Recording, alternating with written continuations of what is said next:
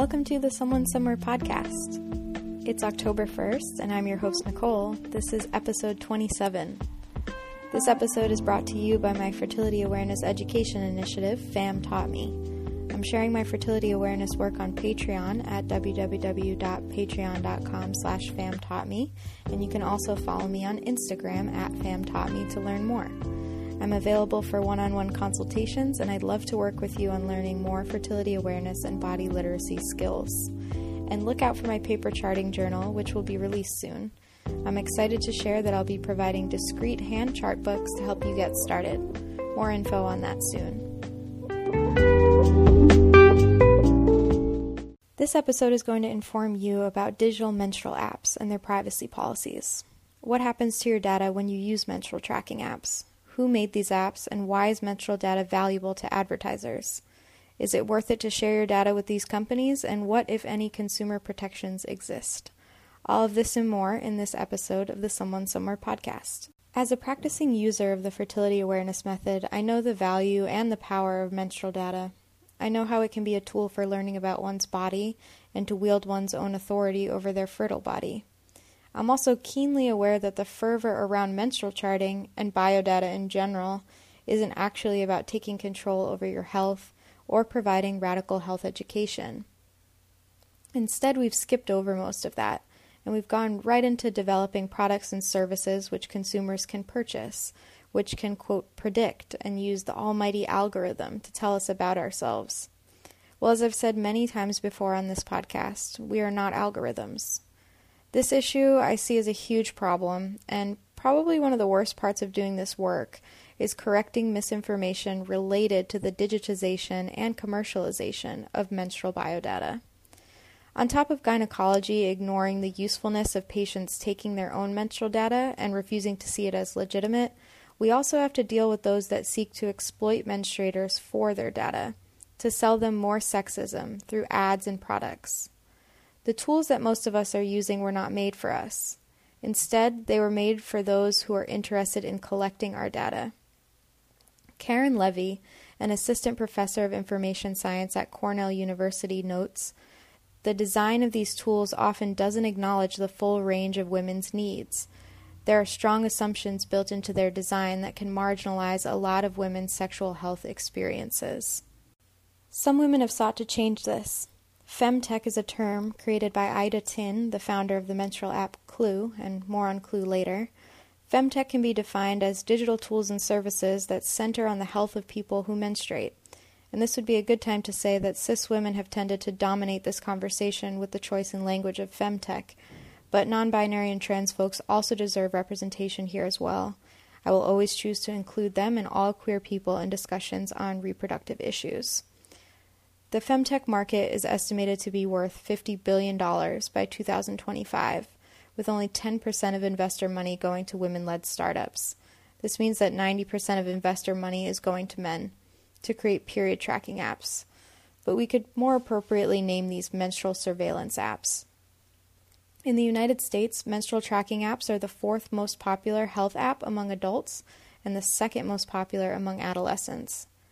Columbia University researchers counted around 225 menstrual apps, of which 17 had a paid subscription model and 108 were free.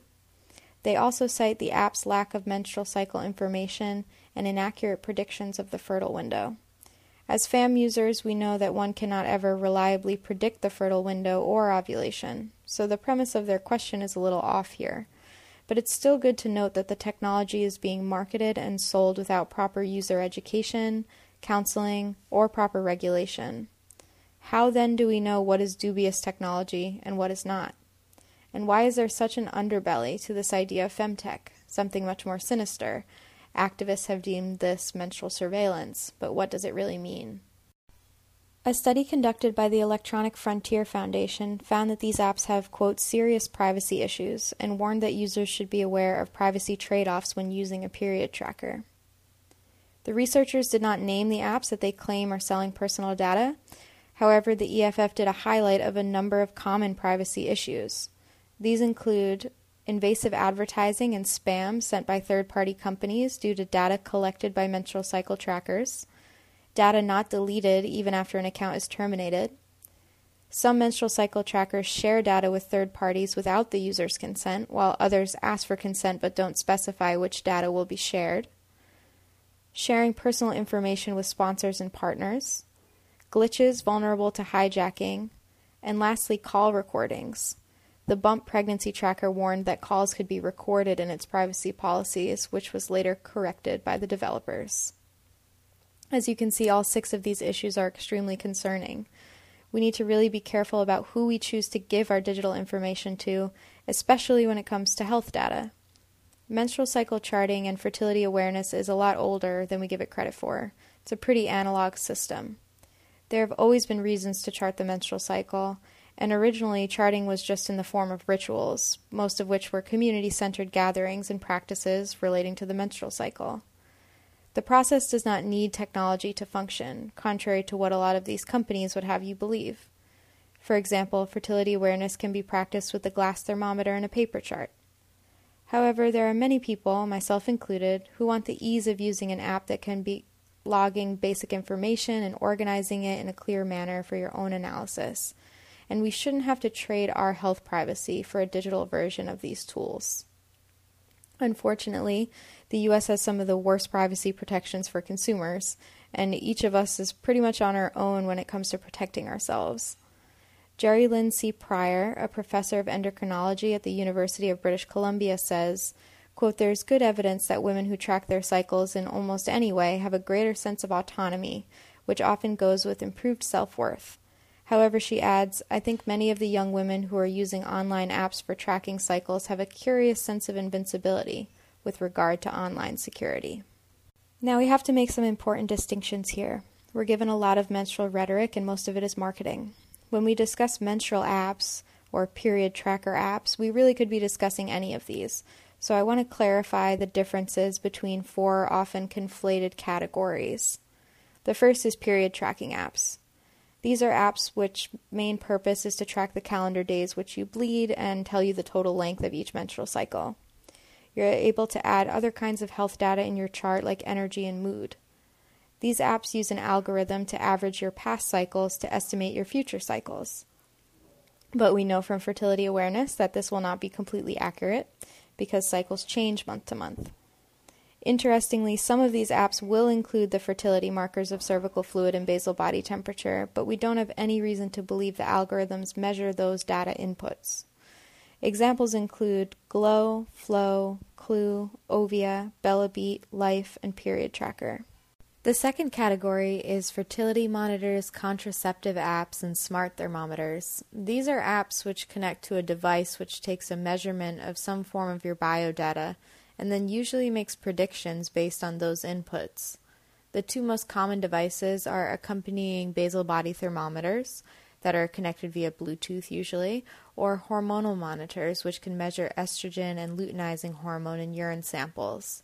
The predictions with these devices are also algorithmic and thus they can be wrong. Examples include Natural Cycles, temp drop, Daysy Fertility Monitor, or Clearblue Fertility Monitor. The third category are fertility awareness charting apps. This is what I use. These are apps which mirror the analog fertility awareness chart.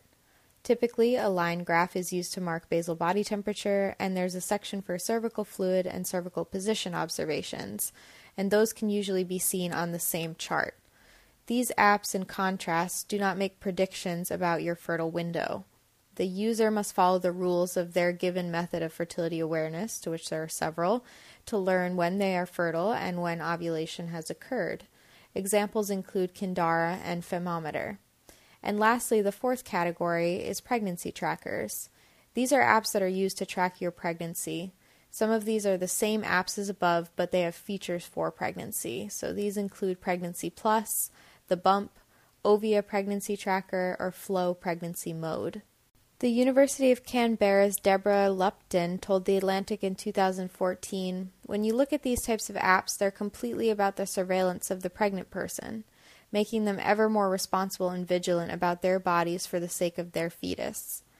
Because this information is not necessarily private, it can also be shared with advertisers, developers, data aggregates, researchers, and more.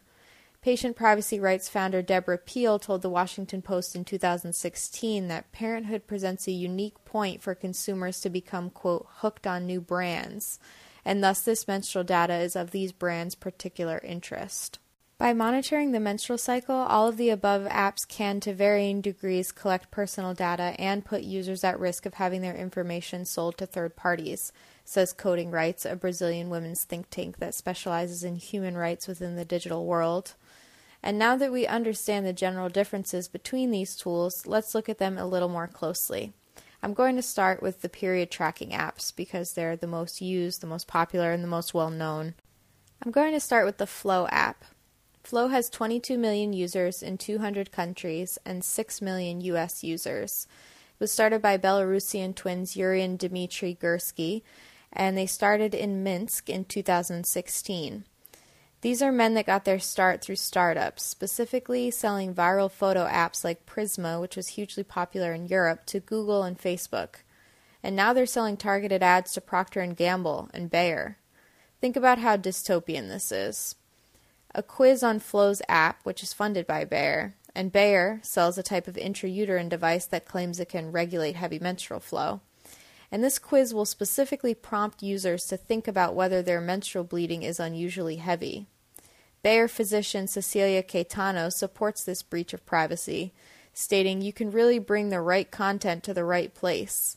This means that different Flo users will receive different kinds of advertising, and what ads are deemed appropriate for who are obviously choices not made by or for people who menstruate.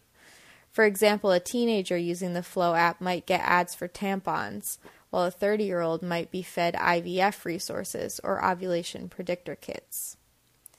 In 2018, the company stated, quote, Flo's total Series A funding is at 12 million, with a 200 million valuation. The funding round is led by Mangrove Capital Partners, an early backer of Skype and Wix, with participation from existing investors Flint Capital and Haxus, which is the Gurski's investment company. Haxus is, quote, focused on artificial intelligence startups. The freshly raised funds will be used to fuel Flo's next growth phase and product improvement. Flo's goal is to become the most recognized female product with 100 million monthly active users. The spotlight will be placed on providing a highly personalized experience for every user based on their age, health goals, and overall physical condition. Until recently, Flo is reportedly one of a handful of health apps sharing information with Facebook for advertising purposes. Despite what they may say above about their funding, researchers who dove into similar apps' terms of service found they do rely on user data to fund their products. Facebook CEO Mark Zuckerberg emphasized that his company doesn't sell user data, as if to reassure policymakers and the public. But the reality that Facebook, Google, Twitter, and other social media companies go a step further. They sell access to our attention. Actual user information may not change hands, but the advertising business model drives company decision making in ways that invade our privacy and attempt to control and direct our behavior, especially our spending behavior. When you download Flo Menstrual Calendar for the first time, it has a pop up message that says, If you continue, you consent, when the app is downloaded. But there's no easy way of choosing which data will be shared. Users are largely unknowing what this small, benign phrase really means for them and their data. So let's look at some damning parts of Flo's privacy policy. In Flo's privacy policy, it says you become a Flo user and opt in for sharing personal data strictly limited to the following set technical identifiers such as IP address, which also may provide general location information, user, user agent, IDFA identifier for advertisers, Android ID, Google Advertiser ID, custom issued user ID, and other similar unique technical identifiers. Your age group will also be exposed, your subscription status to the Flo app, the fact of application launch, and Flo app sends your data to AppsFlyer, which analyzes it and provides reports and insights on how to optimize Flo's promotional campaigns. At the same time, AppsFlyer sends your data to some of its integrated partners like Pinterest, Google Ads, Apple Search Ads, Facebook Marketing Network, and a couple of others to find people like you on different platforms, including social media websites. These integrated partners analyze your data, so called custom audience, and show relevant information about the app to people who might potentially be interested in it, so called, quote, lookalike audiences. This is how new users find out about Flo, get accurate cycle predictions, learn about the meaning of their body's signals, and receive credible information about their health. You contribute to the growth of the Flo community by providing your consent to use the Flo app. Non EU users may also directly share your personal data as defined by this section of the privacy policy with the following third party services Facebook lookalike audiences. We utilize Facebook advertising service called Lookalike Audiences to identify potential new Flo users on Facebook based on the information from the existing Flo users. We use the service to identify people on Facebook who might like Flo as much as our current users do. And two, Snapchat. Snapchat is a popular social network, and we utilize its targeting features to reach more people on Snapchat like our users. The next app I'm going to talk about is Glow. Glow has around 15 million users and is now the only HIPAA certified reproductive health app.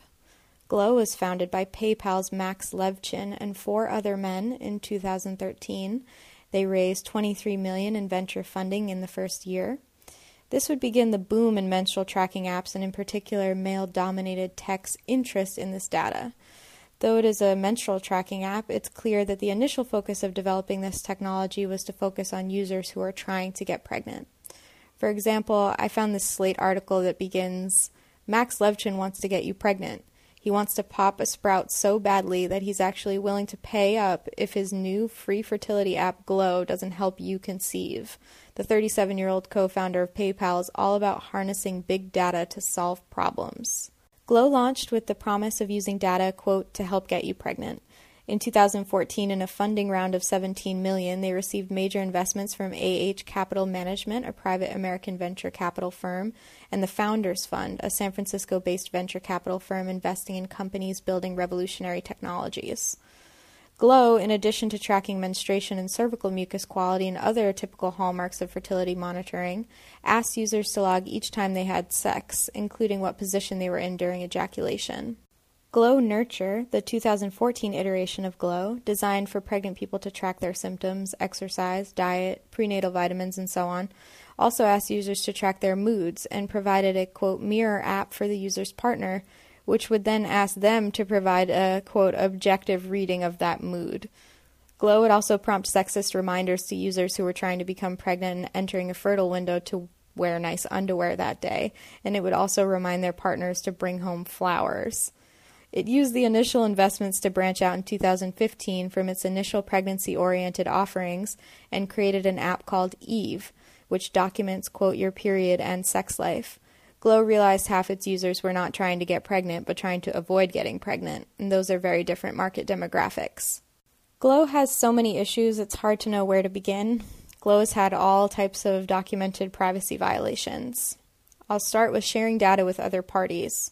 Quote, we may share your personal information with third parties in an aggregate and anonymous format combined with the information we collect from other users, the app's terms of service reads.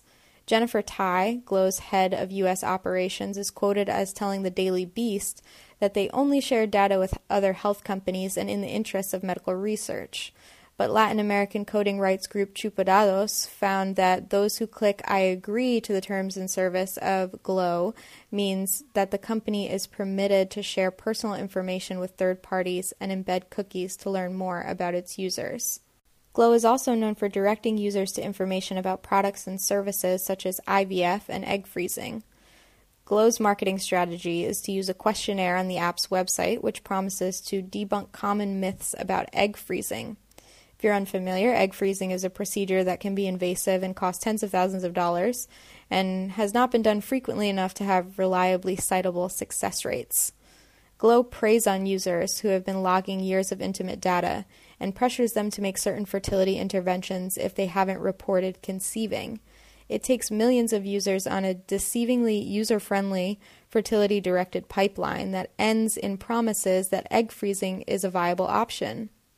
Users planning to conceive can be sold endless products and the global IVF market is expected to reach $27 billion by 2022.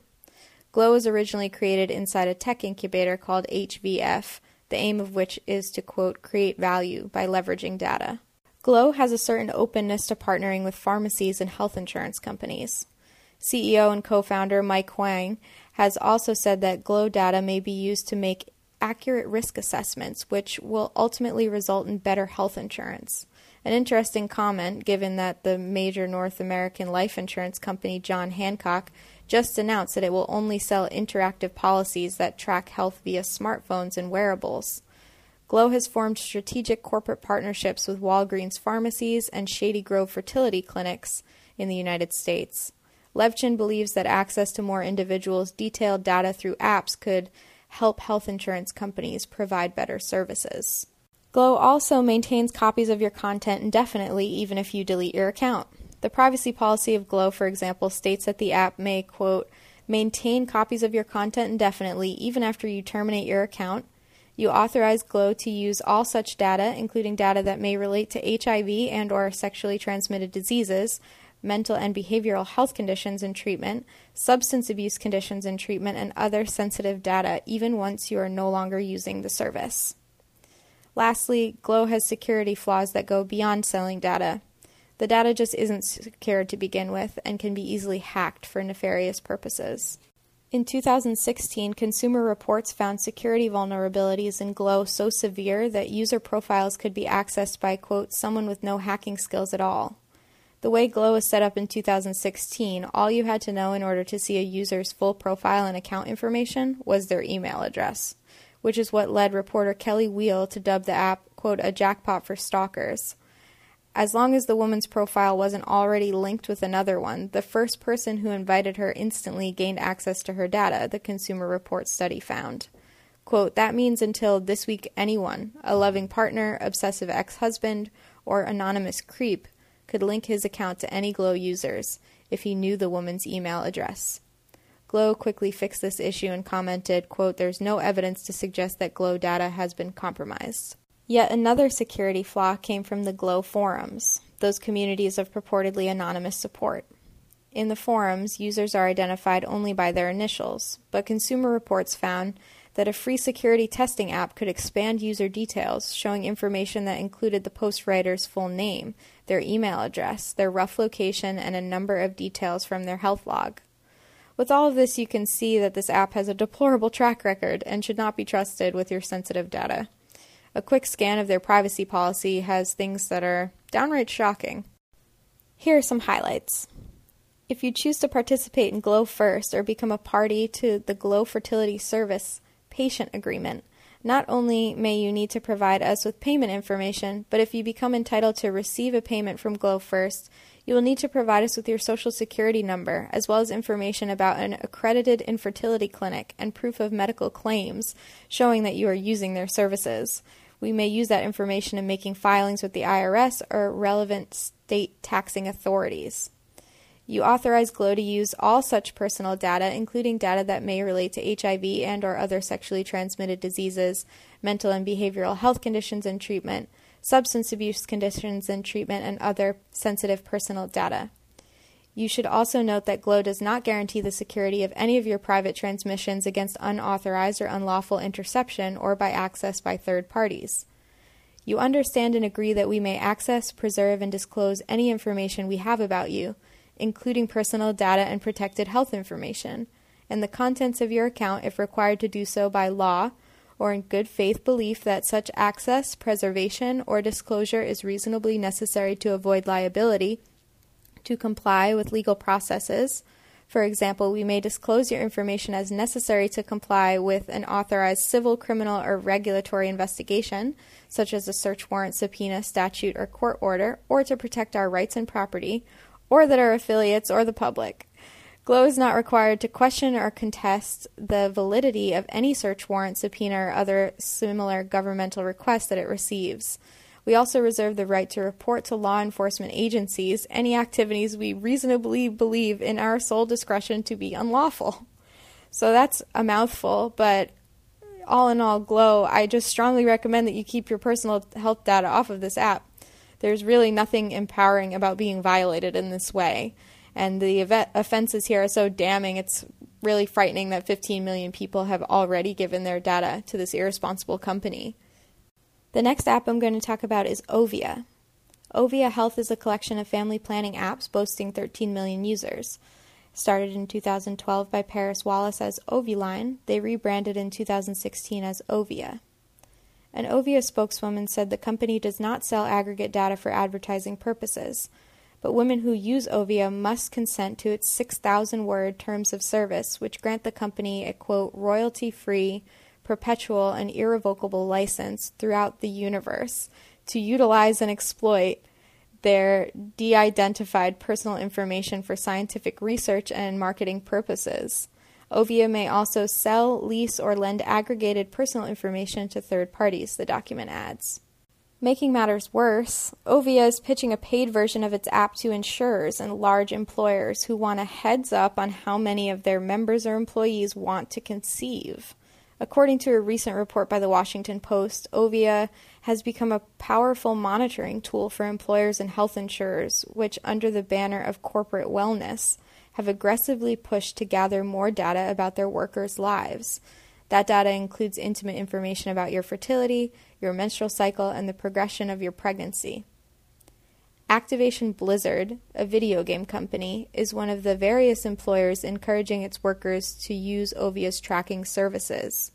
The information collected by the apps is then shared with the company, allowing it to see how many of its employees are pregnant, trying to get pregnant, or facing high risk pregnancies. Milt Ezzard, vice president of global benefits for Activision Blizzard, told the Post that offering pregnancy programs such as Ovia help the company keep skilled women. The health information is sensitive, but could also play a critical role in boosting women's well being and companies' bottom lines, Paris Wallace, chief executive of Ovia Health, told the Post, pointing to rising rates of premature birth and maternal death as the reasons they want to sell this information to employers. Employers could use the information to increase or decrease health coverage depending on what they see in the data. Companies could use incredibly intimate details like whether or not someone was having a premature birth or suffering a miscarriage in order to make business decisions. Rachel Dubrofsky, co editor of the Feminist Surveillance Studies, writes For instance, the recent attempt by Texas legislatures to make abortion a capital offense punishable by death and the Ohio, quote, heartbeat bill outlawing abortion once a heartbeat can be detected. Apps such as Ovia are particularly concerning for their potential to further restrict the rights of women to have control over their bodies, make women's access to affordable health care increasingly precarious, and put women's jobs at risk. Ovia's hyperfocus on working with employers is particularly concerning when in September 2018 the ACLU the private law firm Outten and Golden LLP and the Communications Workers of America filed a complaint with the Equal Employment Opportunity Commission against Facebook and 10 other employers for unlawfully discriminating on the basis of gender. The complaint alleges that Facebook and the other named employers denied women access to job ads based on their gender by targeting job advertisements to male Facebook users. It seems that giving these companies information about your menstrual data can easily be used for discriminatory purposes, and there isn't any legal protection that can even begin to deal with how fast these companies are forming these tools and consumer pipelines. So, when it comes to Ovia, I would not expect that your data would be safe. This app cannot be trusted with keeping your data safe from predatory entities when its whole business plan really hinges on them doing just that. Now we're going to talk about Clue. Clue is based in Berlin, Germany, has 8 million users worldwide. Ida Tin is the chief executive officer, and she says she strongly opposes running targeted ads, which she deems invasive. Although Clue's terms of service allow user data to be shared with academic researchers and don't explicitly rule out commercial use, the company has promised another strategy for monetization. Tin says, quote, I don't have to optimize every little thing I do and sell my data left and right. That's not why I'm doing this. People, they share data about the most intimate parts of their lives. They talk about their mood. They talk about their pain. They talk about their sex lives. If you ask people to share this data, you've got to have ethical conversations about what you're going to do with that data. It arrived the same year as Glow, but took several more years to raise serious funding, provided mostly by Nokia in 2016. Nokia GP is a global growth stage venture firm based in California. Clue gives anonymized data to scientific researchers, encrypts its identifying information separately, and discloses all of its research projects in detail on its website.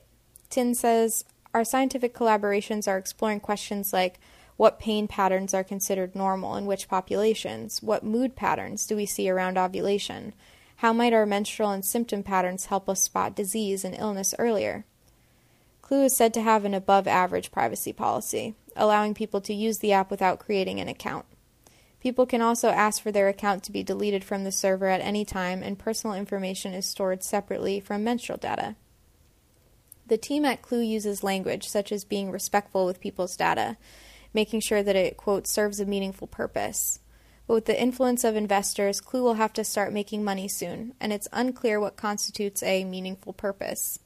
Clue has already started to include data from companies like Fitbit, and Clue's marketing manager has said they will be exploring, quote, several monetization experiments. While Tin takes privacy concerns seriously, she also wants to move the conversation on. Quote, it's easy to have all of these negative connotations about data, but it's a powerful tool and we need to be able to use it for good.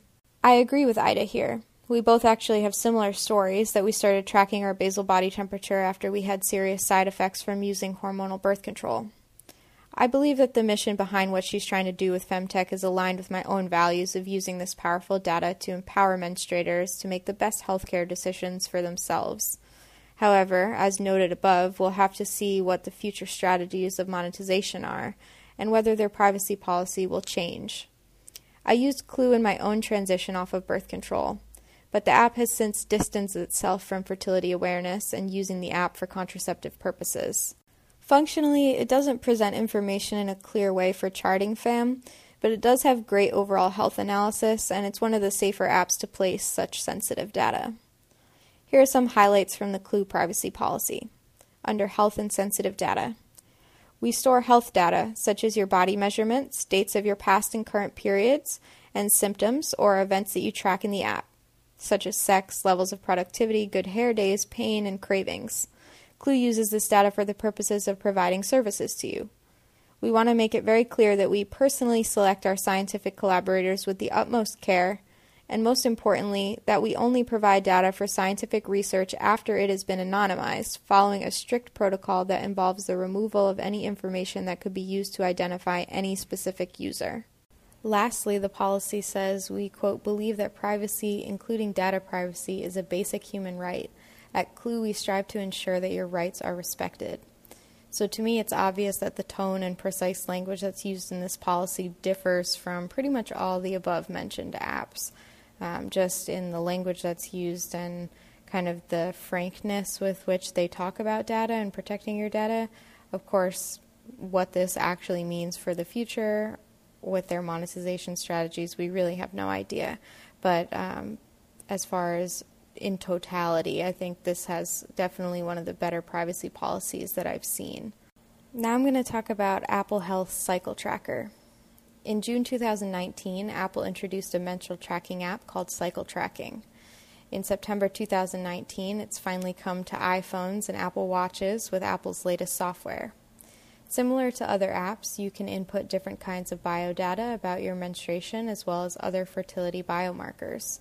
According to the company, basal body temperature and ovulation predictor kit results will also be factored into the algorithm, which makes an estimation of the next menstruation and ovulation.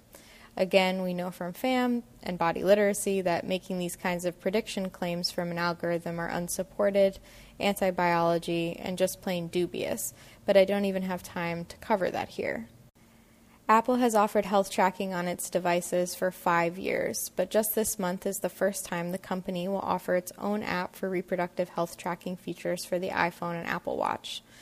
Four years ago, a reproductive health section was added under the Health app. It does include spaces to input menstruation date, sexual activity, spotting, and other information. The section may have been made with conception in mind instead of serving the needs of all types of menstruating people. If you use a third party period tracker, the app can still combine your preferred period tracker with the Apple Health app. And you can also see which apps are sharing data with health in the app under sources. Interestingly, when Apple made its announcement about the cycle tracking app, they carefully emphasized their commitment to online privacy by advertising that all your data will be encrypted on your device. Apple Health has an overarching policy for encrypting all health data, which can include medical records. This seems to be congruent with Apple's marketing strategy. Present Apple as a solid choice for privacy concerned customers. Unlike some of the other companies we know that benefit from selling your attention and your data, Apple doesn't need to share your data with other companies and advertisers because it wants to present you with their own ads. Apple wants to keep not just your health data, but your sensitive data with them. So to do so, you need to continue using their products. And this is just one reason why they may be presenting their pitch into bio tracking services as a privacy focused company. Apple may not be sharing their data with other companies, but that's mostly because they want to collect your data for themselves. Supposedly, health data being encrypted wouldn't be a part of that, but who are we to say, really? The next app I'm going to talk about is the Fem app. I'd be remiss if I didn't go over it. This one isn't particularly large or impactful in terms of number of users. It has about 400,000 downloads and probably even fewer active users. But it made headlines this year when The Guardian published an article titled Revealed Women's Fertility App is Funded by Anti Abortion Campaigners. The FEM app has users in the US, EU, and Africa and sows doubt over the safety of birth control, a Guardian investigation has found. It turns out that the Chiaroscuro Foundation, a Catholic charity, provided $1.79 million to the Fem app developers, and the app is run by Sean Fieler, a Catholic hedge funder. So, this app could be more accurately described as an app for natural family planning. This is typically used as an alternative to contraceptives, which many practicing Catholic couples observe. NFP is different from fertility awareness because of the religious context and specifically the element of abstinence used during the fertile window. But otherwise, the biological principles are basically the same. You're only fertile leading up to and when you're ovulating, and this works both ways if you want to become or don't want to become pregnant. The Guardian says the Fem app might be the first ideologically backed fertility app, and this is when I became sort of skeptical of the article because I highly doubt that. The Catholic Church has been teaching NFP for decades, and anyone who's in the world of menstruation, this is unsurprising that this group of people would also want a digital app for managing their fertility. Now, we don't have any stats on it, but it seems to me pretty unlikely that secular folks are going to be downloading this app when its intended purpose is to cater to users of natural family planning who are Catholic. To me, this is pretty obvious, but the article is written as if its main purpose is to, quote, sow doubt over the safety of birth control, when really the intended users are Catholics who are already opposed to using birth control. The most dangerous thing about the FEM app is that it doesn't make this clear that it's Catholic backed or that it's an NFP app. Instead, the website vaguely refers to charting, but neither of the phrases natural family planning or fertility awareness even appear by name on the website. Anna Halpine, who's CEO of the FEM Foundation, has stated that, quote, FEM has never commented on the abortion issue and doesn't work in that area.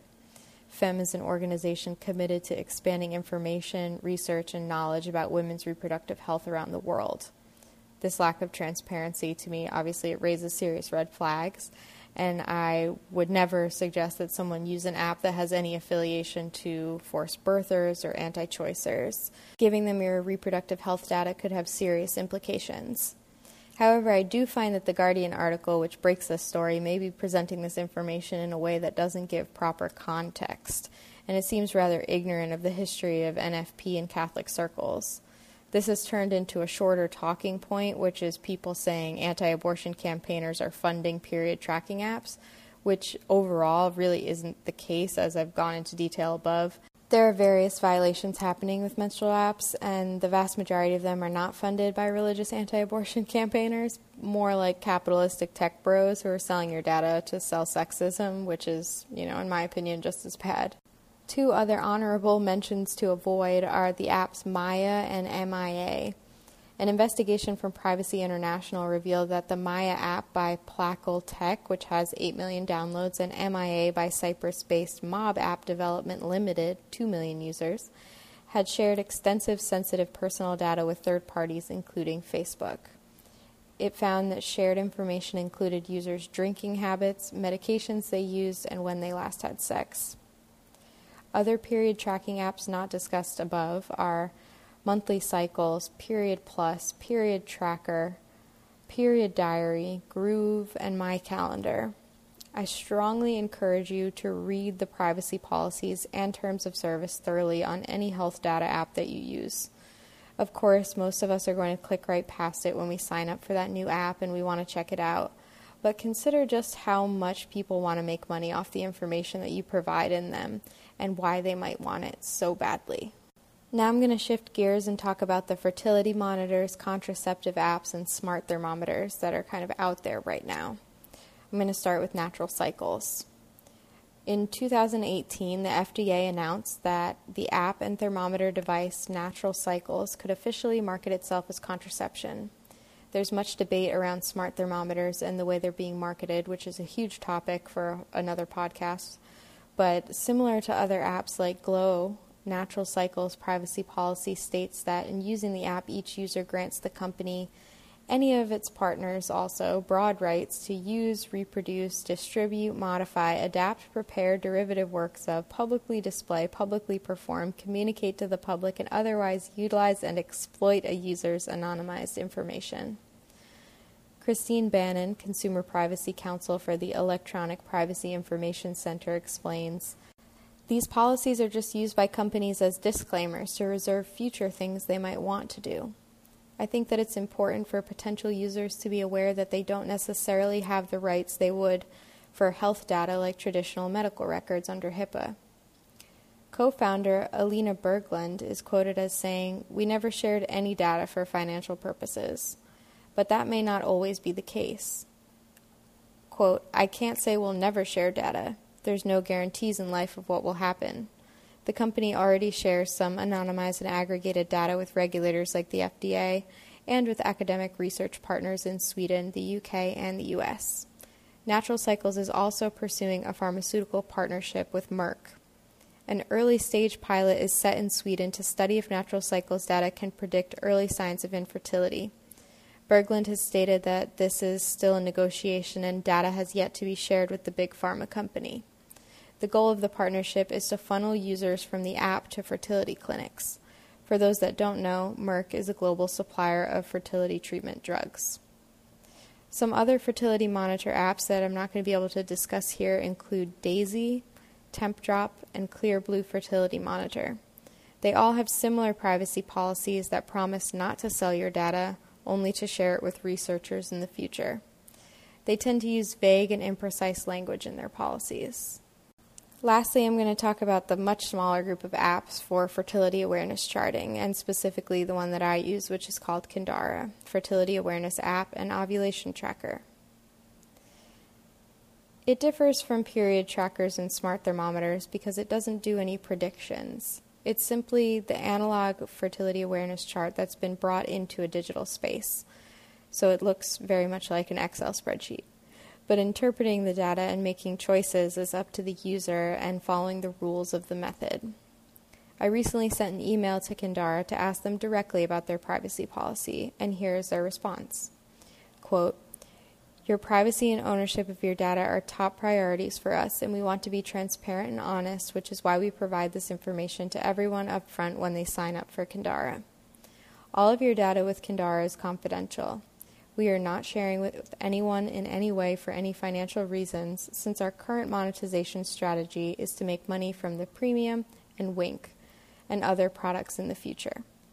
Kindara may use your data for providing aggregate data for research, doctors, and our own reporting, but this data is completely anonymous and no identifying information will be shared with any third parties under any circumstances. What we mean by aggregate data for research is that the data will be put in the context of the larger picture. For example, out of 1,000 users, 30 users recorded 34 day cycles. And this is something that we feel is appropriate and useful to help better serve our community and create better tools. You also have the right to delete your data and all identifying information at any time.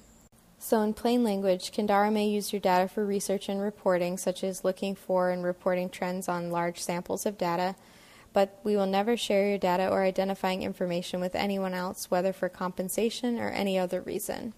Your data is not being sold to anyone, and we will never specifically market to you based on your data. Signed, Kindara Fertility. I felt like this was a decent response to my inquiries about data. Is it ever really safe? Probably not but you can tell a lot about a tech company based on its monetization strategy and commitment to privacy. A very interesting thing to note is that when the owners and investors of these companies are cis men, they tend to use predatory practices, sell your data, and use sexist design or language. But when women are running these companies, you'll notice that they speak more about ethical concerns with data and a general awareness of the issue of privacy. So that's it. Today we went over a lot of information about privacy concerns with menstrual tracking apps. And then I talked about Flo, Glow, Eve, Ovia, Clue, Cycle Tracker, Fem, Maya and MIA, Natural Cycles, and Kindara. Ultimately, it's up to the users to decide where we want to put our data. In the current state of the world, there's no reliable protection for most of our intimate data, and this is true whether or not we're talking about menstrual apps. We really give a significant portion of our lives to online and digital spaces, and they're some of the most insecure spaces that we could be in. There's absolutely no confidence that your interactions will have a modicum of privacy. Some people will never feel safe sharing health data digitally, and that's okay too. That's probably the safest way to keep you and your data from being exploited. Thankfully, menstrual charting is an analog system that started with pencil and paper. I find some of the language in these privacy policies to be outrageous, and much of it should be illegal. But of course, we have an industrialized medical system that's now rapidly becoming techno integrated, and part of the future of that is going to be biodata. I think this integration between data companies, insurance companies, employers, and doctors is only going to become more entangled and even capitalist driven. So it's something that we're going to see more and more of in our lifetime. As I said at the beginning, this is a huge problem to have people reporting their most intimate health data without ever knowing how to analyze it for themselves. Tech automation in the form of algorithmic analysis is quickly becoming the replacement for bodily education, especially in the area of menstruation, sex, and fertility. Considering how we have huge issues in clinical medicine with people who menstruate not being believed, not being able to receive proper care, and even experiencing oppression and gaslighting during healthcare visits, I don't see tech presenting us with the magical ways to fix these social problems. No, the focus seems to be on how to monetize this data and exploit the social obsession with quantifying ourselves. And it's a shame because we know that clinical medicine and medical studies have systematically discriminated against people who menstruate because they consider the menstrual cycle an undesirable variable thereby positioning the phenotypical male body as the model for a human being, which obviously has health as well as ethical problems. So, this data being collected is truly new information, and researchers are going to learn a lot of what has thus far been ignored from the self reported data. With that said, I'm a huge advocate for this data being used ethically, responsibly, and most importantly, autonomously. I do not want this data to end up in the hands of people who would want to use it to make us feel inadequate about ourselves, or as a driver to sell us their products and services. Unfortunately, that's where this is all going. So, as much as I love the app that I use, and I think it's an incredible tool for learning and for teaching, I'm weary and very concerned with the future of this movement with autonomous menstrual management and body literacy. How can we get our message out and use the proper tools with this much misinformation about the menstrual cycle and tech supremacists' audacity to claim that they can predict it. I say all of this to say, seeing all of these apps' homepages boasting about accurate predictions really got me irked. We know that that's just not possible because our bodies are not clocks and they're not algorithms. And I want us to stop looking for devices and products to tell us who we are and to spend the time learning about ourselves and to truly understand ourselves and align with that vision for ourselves as people who live in cycling bodies. And so I hope this podcast provided you with some vital information about the privacy concerns with menstrual apps. Definitely choose wisely if you're looking to use a digital tracker and make sure that you stay updated on what the company's up to. I know that we're going to see a lot more collaboration between femtech and pharmaceuticals and medical device industries in the near future. As always, my focus is on how to live as a cycling person autonomously and to put the least amount of resources and money into the system. To me, this means managing my fertility without the help of doctors and pharmaceutical companies, to use sustainable menstrual products, and to live by respecting my body's cyclic needs. Tech will not get us out of the problems of such deeply rooted misogynist culture. In fact, it seems to be reproducing it. And we must be vigilant when we understand what digital tools we're going to use and why.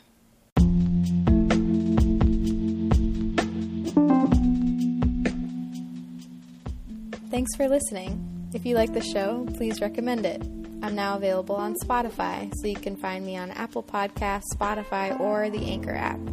Please rate and review me as it helps more folks find the show. This episode is brought to you by my Fertility Awareness Education Initiative, FAM Taught Me. This is where I'm blogging and compiling my fertility awareness work, and you can follow me on Instagram at FAM Taught Me to learn more. I'm available for one on one consultations, and I'd love to work with you on your menstrual challenges.